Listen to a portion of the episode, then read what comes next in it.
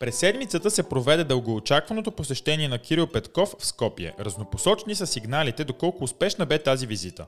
Междувременно Сотир Цацаров подаде оставка като председател на антикорупционната комисия, но се върна в прокуратурата и дори настоя самият Иван Гешев да провери действията му. Кога и местната власт в София ще започне да се отърсва от бремето на бившите управляващи. Здравейте, това е Политкаст. С мен Симеон Иванов. Това е 27-ят епизод на свободния авторски проект част от Топ новини. Можете да ни слушате в SoundCloud SoundCloud, в Apple Podcast, Google Podcast, Spotify и във всички големи подкаст платформи. Специален гост на Политкаст днес ще бъде общинският съветник и основател на Спаси София Борис Бонев. С участието си той става първият активен политик в подкаста, а с него ще говорим за управлението на столицата. Ще се радвам и вие да сте част от Политкаст. С мнения и предложения. Очакваме ви на официалната страница на Топ новини във Facebook, както и в коментари под материалите свързани с Политкаст на topnovini.bg. София ще бъде основната тема на подкаста днес, но въпреки това съм привърженик на мисленето, че не бива да се капсулираме до такава степен в собствения си двор, че да пропускаме важните международни събития около границите ни.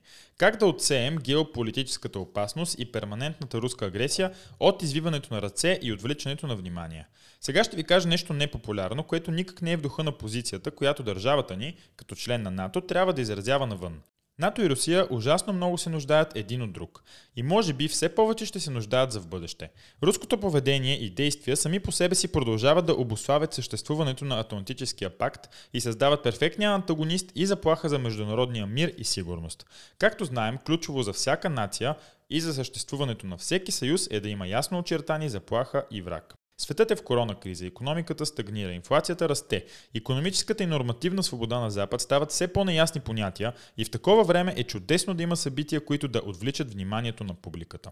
Приемът да се отвлича общественото внимание от вътрешни проблеми, да се повдига патриотичният тонус на народа и да се генерира краткосрочна подкрепа за управлението е толкова стар, колкото и самите международни отношения и е обстойно изследван в академичната литература.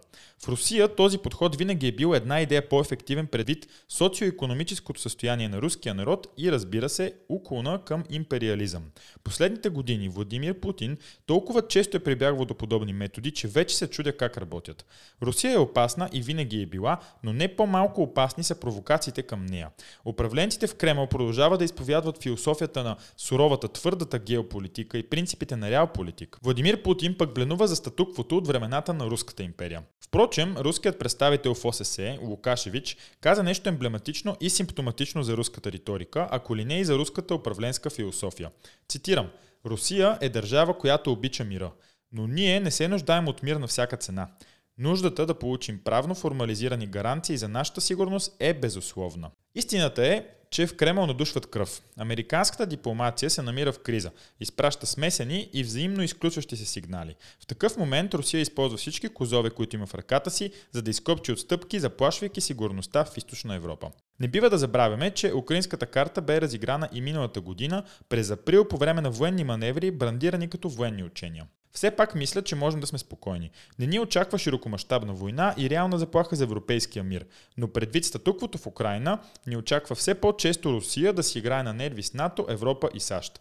Не за друго, а защото очевидно работи. Толкова за Русия. Сега е време за един неплавен преход. Ситуацията в държавата ни е далеч от светуща, но със сигурност можем да смятаме, че тежките политически сътресения са зад гърба ни.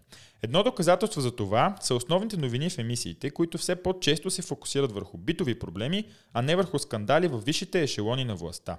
В този ред на мисли е време все по-често да поглеждаме към управлението на местно ниво. Защо е важна местната власт? Ами защото от нея зависи тротуара пред блока ни, дупките на улицата ни, липсващото паркомясто или паркомястото в кълта. От градската среда и трафика в града косвено зависят стреса и настройката ни. ГЕРБ бяха прогонени от изпълнителната власт, но условно казано, петият най-важен пост в държавата, този на столичния кмет, продължава да бъде в техните ръце. Какви са изгледите София да има ново управление? Готви ли се опозицията в столицата за следващите избори и кои са някои от належащите за решаване казуси в града ни? По тези и други теми ще говорим в следващите минути на подкаста. Гост в този епизод на Политкаст е Борис Бонев. За разлика от някои свои колеги общински съветници, той е роден и израснал в София. Завършва девета френска гимназия, а след това двойна бакалавърска програма в Софийския университет и в университета Лил.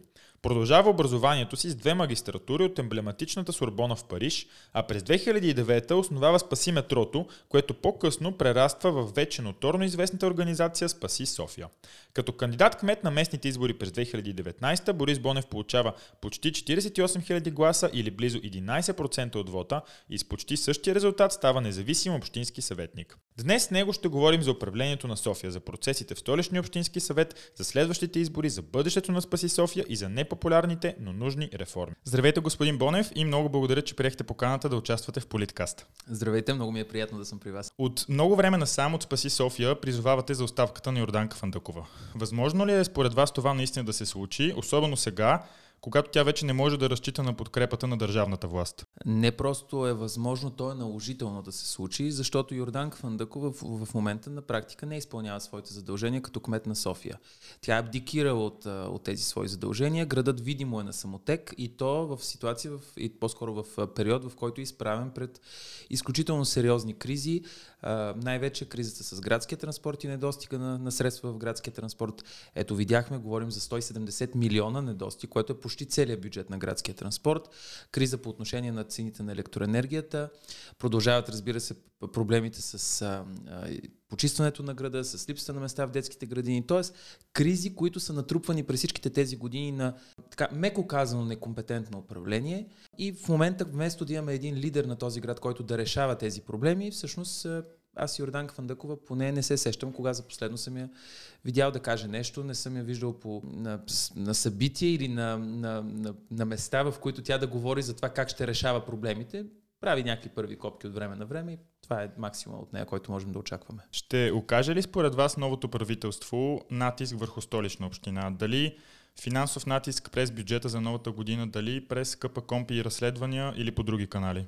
По принцип, разследващите органи би следвало да са независими, т.е. надявам се, че правителството няма да оказва натиск, а по-скоро ще трябва да регулира по този начин законите и правилата за работа на тези институции, че без да се налага някой да ги, да ги подсеща, те сами да вършат своята работа по разследване на всякакви делавери и корупционни практики. Иначе не ми се ще да вярвам и, че софианци биха били жертва на а, война между правителството и между столична община, но това, което аз призовах, беше следното. След като госпожа Фандъкова и ГЕРБ искат от правителството 170 милиона за спасяването на градския транспорт, добре, нека тези пари бъдат отпуснати, но само и единствено срещу много ясно разписан план за реформи в градския транспорт. По принципа, по който Световната банка дава своите заеми. Не просто едни пари ви ги даваме, а вие правете с тях каквото искате. Не, за всяка стотинка вие ще се отчитате, но отделно ще ги получавате тези пари само ако насреща вие извършвате необходимите реформи. А конкретно за градския транспорт, от години говорим какви са нещата, които трябва да бъдат направени там. Те не са а, ядрена физика, те не са нищо сложно, те са отдавна работещи и доказани практики. Затова градският транспорт да бъде а, по-ефективен, да бъде по-предпочитан като средство за транспорт.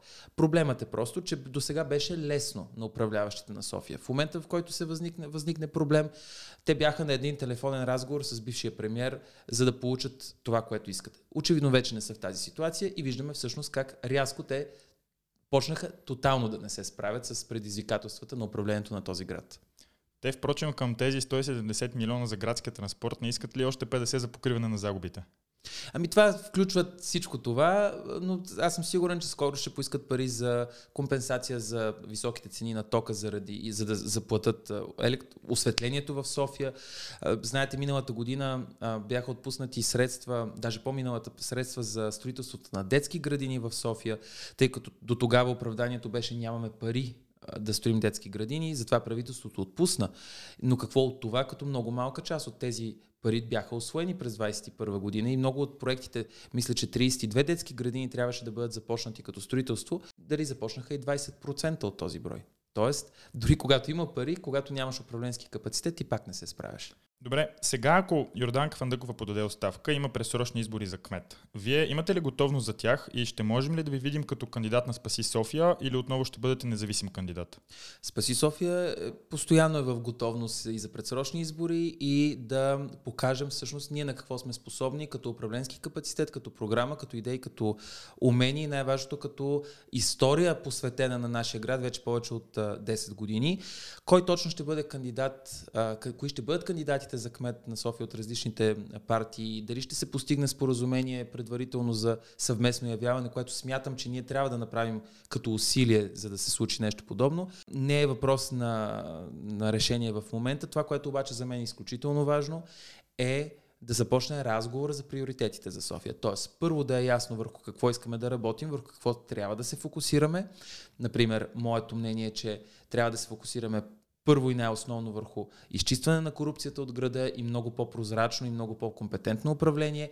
Следващия приоритет трябва да бъде със сигурност влизането в кварталите, но не по начина по който ГЕРБ го правят, а именно пълна бутафория, с малко пари, без визия, без идея какво да правят. Говоря за цялостно, цялостни ремонти в кварталите от до от, както се казва, от фасада до фасада. И третото нещо, това със, със сигурност трябва да бъде чистотата на въздуха и борбата срещу мръсния въздух, просто защото това не е просто проблем визуален. Имаме мъгла или не ни харесва как изглежда София, когато е под мръсния въздух, похлупена от мръсния въздух. Това е въпрос свързан с здравето на софианци. 900 софианци годишно умират като пряко следствие от мръсния въздух. Това са по данни на Световната здравна организация.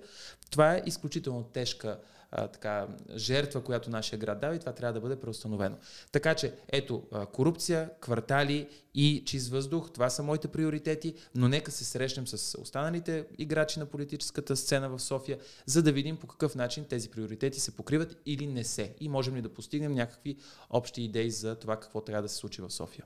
Все пак, възможно ли е според вас едно широко опозиционно обединение? Озрели ли сме за това и под много, каква форма би могло да бъде то? Много се надявам. А, много се надявам. Знаете, още на изборите 2019 се говореше за Будапештински модел, за Истанбулски модел. Ови тогава май никой от нас не беше достатъчно зрял и не си бяхме взели Тоест не бяхме достатъчно зрели за подобни действия. Надявам се, че сега сме си взели полуки, за да може всъщност предварително, а не следварително да, се, да, да постигнем а, съгласие по основните приоритети за София. След това вече ще говорим за това, кои са лицата, които да изпълняват тези приоритети.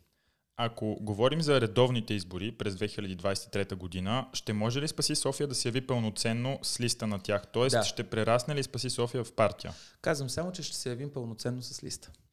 Добре. И все пак това ще бъде ли локално явяване с листа на, на избори или ще говорим за национално явяване? Нашият фокус, целите, които сме си поставили като организация, са само единствено в София, тъй като тук е нашата компетентност, тук, са, тук е нашата емоция, тук е, са проектите, които искаме да реализираме. Смятам, че всяка жаба трябва да си знае геола.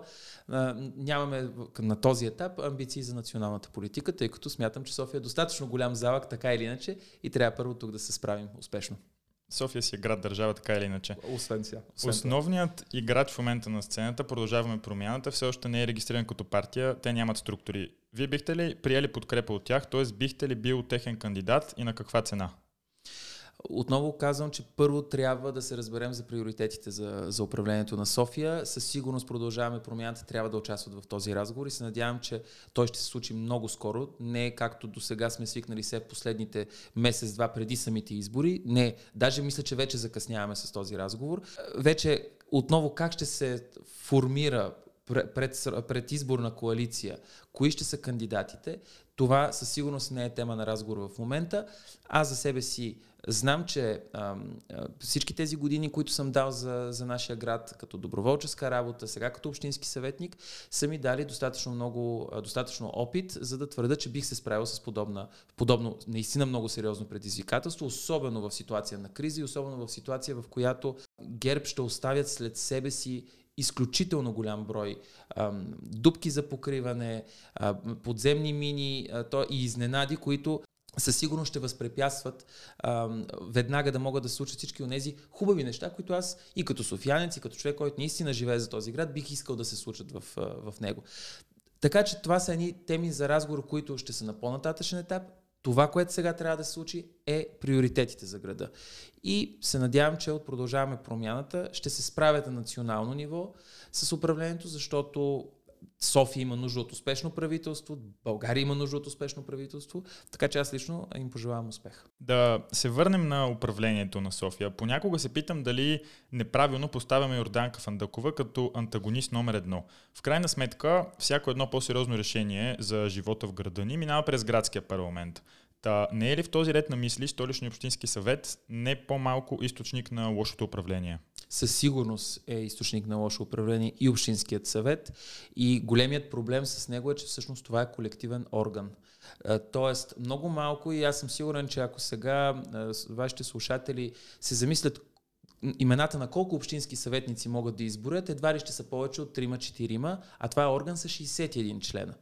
И всъщност това е проблем, тази анонимност в Общинския съвет е проблем, защото именно Общинския съвет взима решение, например, за продажба на общински имоти, за одобряване на подробни устройствени планове, които често водят до презастрояване.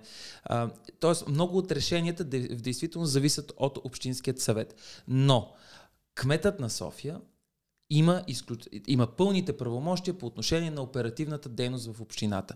Тоест, всичко, що касае градски транспорт, почистване, капиталова програма, бюджет, разходване на пари, здравеопазване, образование. Всичко това са, е, са задължения на кмета чрез неговите заместни кметове. Така че Йорданка Фандъкова, Фандъкова носи пълната отговорност не само като кмет на София, но и като доскорошен лидер на партийната организация на ГЕРБ за София и за, за, за, за област София град. Тоест тя носи и политическата, тя носи и, и, и експертната отговорност за проблемите, които се случват в София и за това, че толкова години не успява да се справи с много от кризите и проблемите, които тормозат, а, града. Смятам и се надявам, че в следващият общински съвет, и тук отварям една скоба за да уточня, дори да има предсрочни избори за кмет, няма да има предсрочни избори за общински съвет, просто няма как това да се случи. Системата по различен начин функционира. Надявам се, че на следващите избори за Общински съвет през 23-та година ще бъдат избрани общински съветници, които няма да бъдат анонимници, с които така само подписват едни документи и гласуват по, под команда. На нас ни трябват активни хора, които разбират градските проблеми, които не ги е страх да се срещат с хората, не се крият и а, може да ги видите по улицата, да се разхождат, да виждат какво се случва, как живее този град, за да могат после със своите решения в съвета да решават всички тези проблеми. За съжаление в момента това не е факт. Един от проблемите под повърхността са процесите в районните и общинските администрации. Вие смятате ли, че тяхният състав трябва да бъде редуциран или по някакъв начин да бъдат оптимизирани? Със сигурност това беше едно от нещата, които аз бях записал в предизборната ми програма още 2019 година. Смятам, че за град като София с неговите размери 24 районни администрации са твърде голям брой. Аз лично би ги редуцирал минимум на половина, но това трябва задължително да върви с далеч повече правомощия, децентрализация, особено финансова децентрализация. Тъй като в момента проблемът е, че тези кметове, райони кметове имат някакви отговорности, но обикновено дори за да изпълняват тези си отговорности, те нямат никакъв бюджет. И се превръщат или в почтенски кутийки за, за разнасяне на, на една кореспонденция между други институции, или ако все пак искат нещо да свършат, се принизяват хора, които в крайна сметка са мажоритарно избрани, буквално да молят за пари от столичната община, което пък поставя проблема, че ако са от различна политическа партия, управляващите голямата община и районната община, често може и по чисто политическа линия да не бъдат отпуснати с някакви пари, за да се извърши определен ремонт или някакво действие, което може да е нужно, но какво от това? Да намесим малко и гражданите като част от управлението. Как според вас могат да се комуникират решенията на транспортния проблем с гражданите? Социологическите проучвания на София План показват, че именно мерките свързани с транспорта са най-поляризиращи и разделят софианци на две групи. Как може да се върви напред при подобно обществено мнение? Първо, изключително е важно да се дава път на експертното мнение в публичния дискурс. И това не е случайно. В крайна сметка хора, които са урбанисти, архитекти, транспортни инженери, това са хората, които това са учили как се развива транспорта в един град, как се развива един град. Това са хората, които могат да дадат добрите практики от света, да ги адаптират за българската действителност и те да бъдат работещи и в София мнението на гражданите е изключително важно. Но голяма част от, от хората нямат пълен достъп до информацията, скъсаеща, например, защо е нужно една улица да стане пешеходна, а, или не разбират, а, може би това е грешка, че не е успяно да бъде, а, да бъде обяснено, но често става въпрос, дори ако щете, за, за научни подходи. Сега не всеки е длъжен да разбира от научен подход или методология за преброяване на пешеходци и така нататък.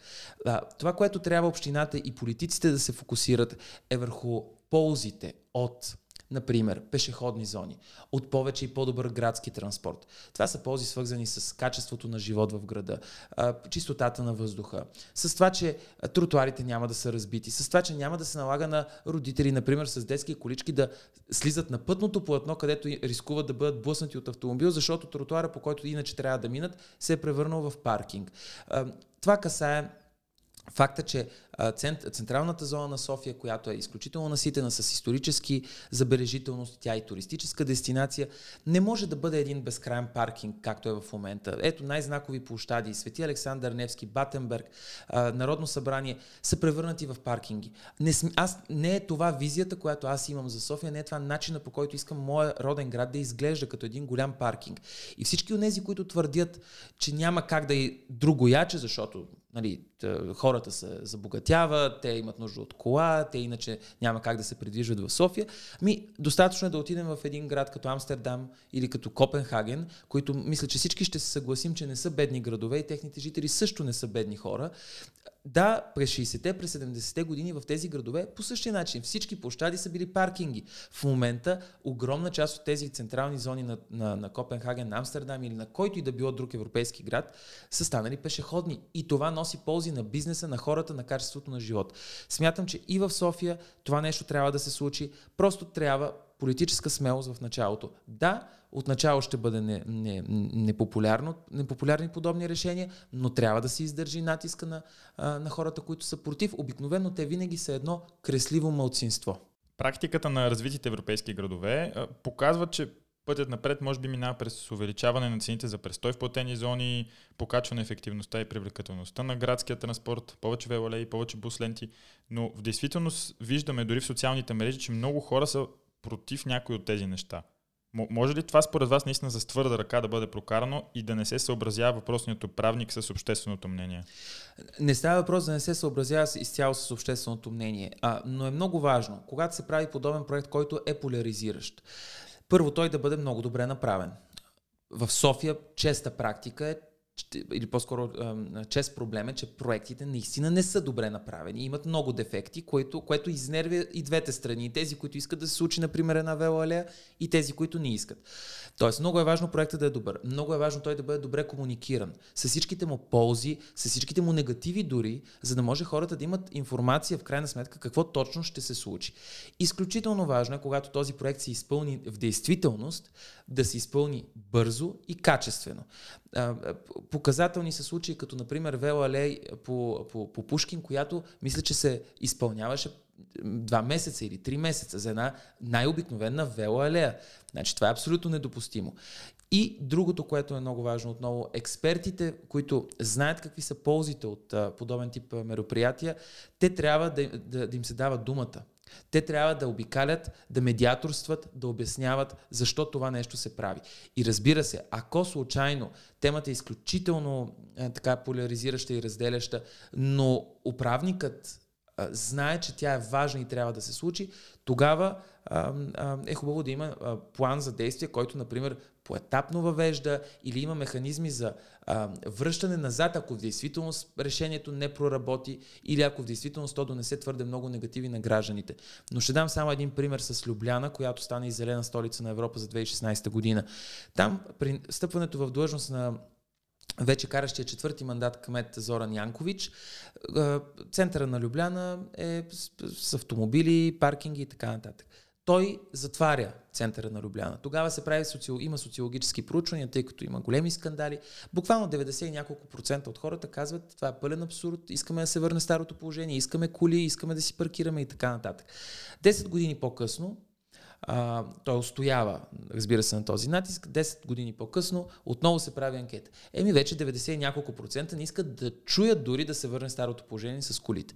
Тоест, понякога всъщност е необходимо да се направи крачката. Хората не само бързо свикват, но много бързо виждат какви са ползите от подобен тип решения. Значи, смятате, че едни, така да се каже, рестриктивни мерки биха могли да преформатират колата като ценно за нас, българите? А, моркова и.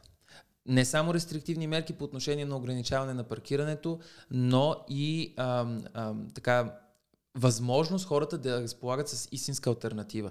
Градският транспорт, уви, все още в много големи части от София не може да бъде альтернатива на колата.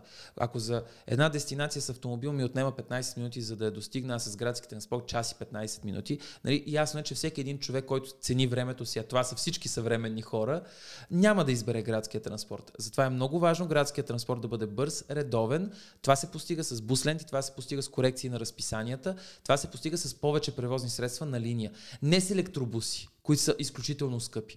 На цената на един електробус къс можем да купим два съчленени газови автобуса. Екологичният отпечатък, да, ще е малко по-висок, но пък капацитета и възможностите ще са повече. В момента София има нужда от повече градски транспорт, не от електробуси а, с недоказани качества все още. Бих искал да ви, да ви попитам относно една ваша конкретна кауза Софийските хали. Вие настоявате те да представляват търговски комплекс по европейски модел с малки и средни локални производители. Как е възможно обаче това да се случи при положение, че сградата е частна собственост и инвеститорът очевидно има други намерения? Сградата може да е частна собственост, но тя е паметник на културата от национално значение. Ако институциите си бяха свършили работата, по закон всеки един паметник на културата от национално значение трябва да има така наречените планове за опазване и, и, и развитие. В, в тези планове понякога се стига до такива подробности, като например работното време на въпросния паметник. Без значение дали е частен или държавен. Ето, например, Боянската църква, която е паметник на ЮНЕСКО, не може всеки, който отиде там, да влезе. Има максимален брой хора, които могат по едно и също време да се намират в нея, защото някой е преценил, че ако, например, има повече от 10 човека, изпаренията от а, дишането и така нататък могат да се окажат опасни за изключително ценните фрески. Тоест, има си научен подход, има експерт, експерти, които могат да направят всички тези оценки. И въпреки отново повтарям, че по закон е трябвало този паметник да има подобни, за съжаление, те не са били изработени, което всъщност допуска в момента или по-скоро ни принуждава да влизаме в спор дали в сградата на централните софийски хали, над чието основен вход стои герба на София, трябва да бъдат един безличен супермаркет. Нашето мнение е не. И в поредица от статии ние представихме добри примери от чужбина, как частни и общински подобни сгради са се превърнали в центрове на култура, на живот, на търговия, но на малки търговци, защото в крайна сметка малки и среден бизнес е този, който прави силна економиката, не чуждестранни вериги, които а, под един тертип и правят магазина си и в София, и в Берлин, и в а, Лондон. На нас ни трябва това, което прави София уникална, това, което прави нашите, нашия бизнес уникален. И моето лично мнение, нашето мнение е, че халите трябва да бъдат запазени като именно такъв център за, за търговия. Ако случайно собствениците не желаят това нещо да го направят, смятам, че столична община трябва да коригира своя грях от преди 20 години, когато тази сграда от общинска беше приватизирана в една много интересна сделка, интересна в кавички, и собствеността отново да бъде върната в ръцете на столична община. Да, това ще отнеме ще струва пари, но в крайна сметка смятам, че опазването на културното историческо наследство на духа и на паметта на нашия град е, е безценно и трябва да положим усилия, за да, за да ги опазим. Един вид, ако разбирам правилно, казвате столична община по един или по друг начин да откупи и да поеме управлението на Софийските хали.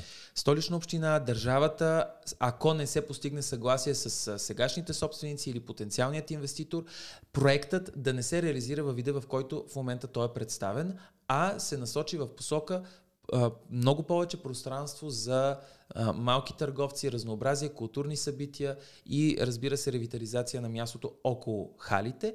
Между другото, един от аргументите на сегашната фирма защо продава е, че просто търговията в халите не върви добре. А една от причините тя да не върви добре е, че цялата заобикалящо, цялото заобикалящо пространство около халите, за което пък отговаря столична община, на нищо не прилича. Когато ти нямаш една удобна, красива и уютна градска среда, която да те предразположи да отидеш там, да седнеш на пейка, да изпиеш едно кафе. Да, там няма човекопоток, съответно няма и потенциални клиенти за търговските обекти в халите. За финал на нашия разговор, какво ще е първото нещо, което спаси София, ще спаси през 2022 година? Надявам се Театър София. Това е една битка, която също водим от много време. А, не искам тази прекрасна сграда, един от най-най-най уникалните образци на късният а, български архитектурен модернизъм, да падне жертва на а, бутафориите на управляващите, които, за които имат единствено и само целта да топло изолират. Не да запазят ценността на сградата, потвърдена от всякакви експерти. Съюз на архитектите в България, Дружество архитектурно наследство, ИКОМОС и всякакви други професионални сдружения и организации, занимаващи се с опазване на културното наследство. Така че си пожелавам да успеем да спасим Театър София. Имаме го в ефир, ще следим за дейността ви по театъра. Борис Бонев, общински съветник, основател на Спаси София. Благодаря ви за този разговор. И аз ви благодаря.